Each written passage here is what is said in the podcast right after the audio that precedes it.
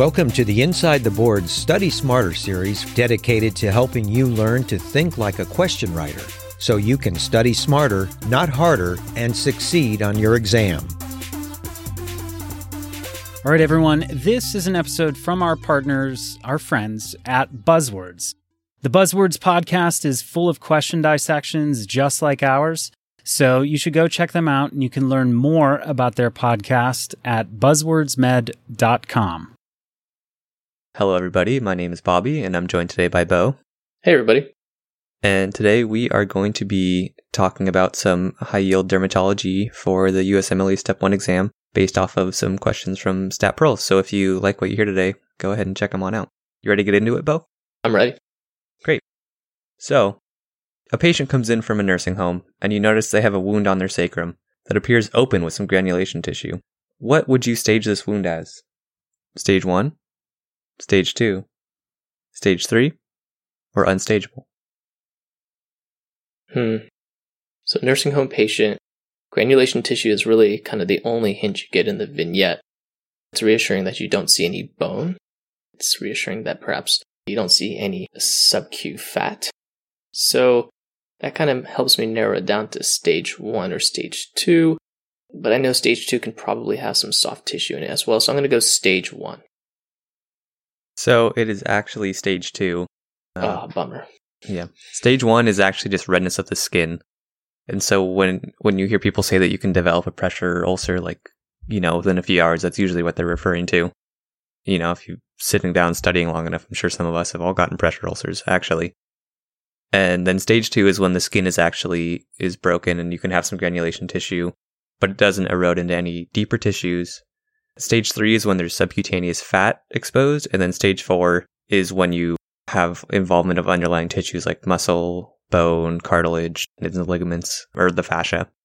And if there's like an overlying eschar, which is basically just like a scab, then it's considered unstageable, and so you have to remove the scab before you can figure out how deep it goes for staging. All right, great question, Bobby. So the next question, for which of the following conditions would isotretinoin be prescribed? Is it one, psoriasis, two, herpes simplex, three, acne, and four, seborrheic dermatitis? I would have to think that the answer is acne. And you'd be right. Do you know what vitamin isotretinoin is a derivative of? I believe it's a vitamin A derivative. Fantastic. And so isotretinoin is kind of one of those big guns for acne. It's typically last line, and it's for very severe acne. And because it's a high dose, essentially, of vitamin A, you want to be very careful, and that's why you have this whole iPLEDGE requirement in the United States. It's highly teratogenic, so female of childbearing ages are recommended to use two forms of birth control, which is incredibly important, and that's why the iPLEDGE system is in place. And because it's a high dose, essentially, of vitamin A, any ideas of which organ function you should consider to follow closely? I would be worried about the liver. Perfect. Exactly. So this is kind of a nice little biochem tie-in. Because we know vitamin A, I think the classic question is maybe eating something like a, a bear liver or, or some type of animal liver and having the effects of kind of a toxic dose of vitamin A. You want to just think about that in this setting, knowing that isotretinoin can affect your liver as well. So people that are started on isotretinoin or Accutane typically get monthly or every couple months, they get their livers checked. Yeah. If you're ever in the Arctic and you are trying to survive and you manage to kill a polar bear, do not eat their liver because it contains a lethal dose of vitamin A. There you go. That's a fun fact. Tie it all in. Mm-hmm. Okay. So I have another question for you. What is the most common cause of first degree burns? Is it A, sunburn, B, electrical, C, scalding, or D, thermal? Hmm. And this is just kind of regardless of age group, huh? Mm-hmm.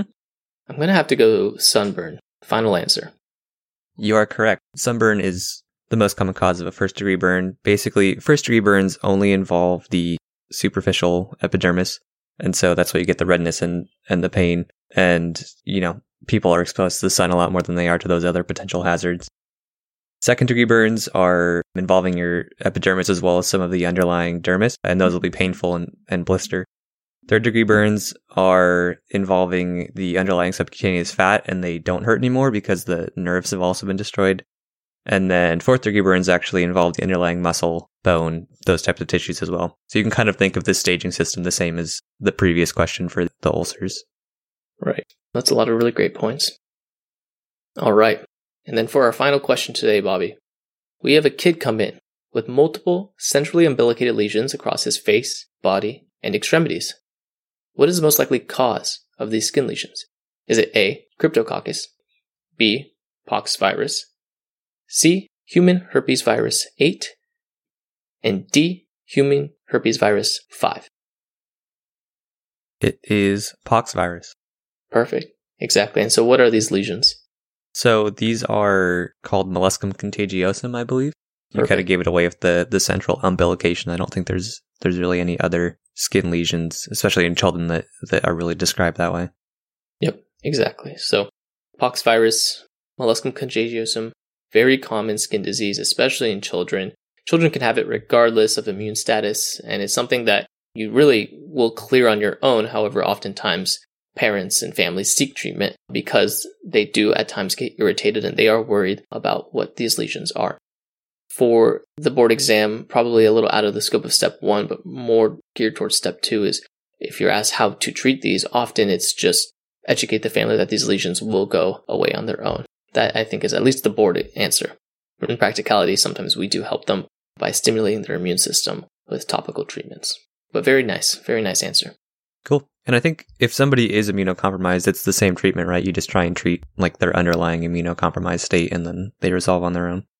Correct. That's a great point, is that if you found these poxvirus lesions on, let's say, an adult, you would be concerned about potentially an underlying immunodeficiency and therefore would want to address that. Very nice. Cool. All right, guys. Well, that is it for today. Hope you guys enjoyed. Again, these questions are from StatPearls, so if you enjoyed them, check it out. Until next time, take care.